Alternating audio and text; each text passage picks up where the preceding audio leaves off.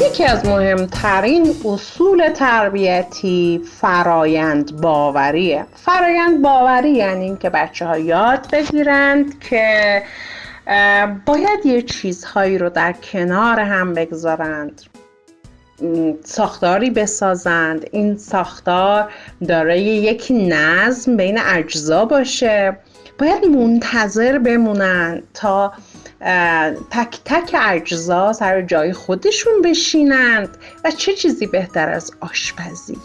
هم مشارکتی که بچه ها همراه پدر مادر توی فرایند آشپزی دارن براشون به شدت دلچسبه چون رنگ بود هم و حسای مختلفشون تحریک میشه با این امور و همین که تمرین می‌کنند به تاباوری و تحمل.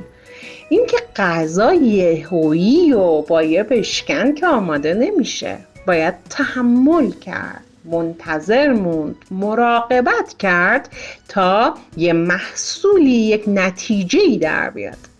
توی قصه سوپ پختن آلیس و مامان این اتفاق میفته از یک صدای افتادن در قابلمه توی آشپزخونه انگیزه ایجاد میشه که آلیس وارد دنیای پخت و پز شه.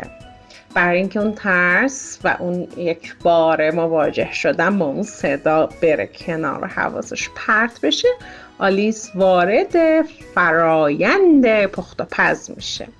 هم رنگ ها هم سایز و اندازه ها هم مدل ها تم ها را می‌تونه ببینه لمس کنه بچشه در هم ادغام کنه و منتظر بمونه. تحمل کنه تا یه سوپ خوشمزه درست شه. فرند باوری و تا باوری دو اصل بسیار مهم تربیتی که نباید فراموش بشن.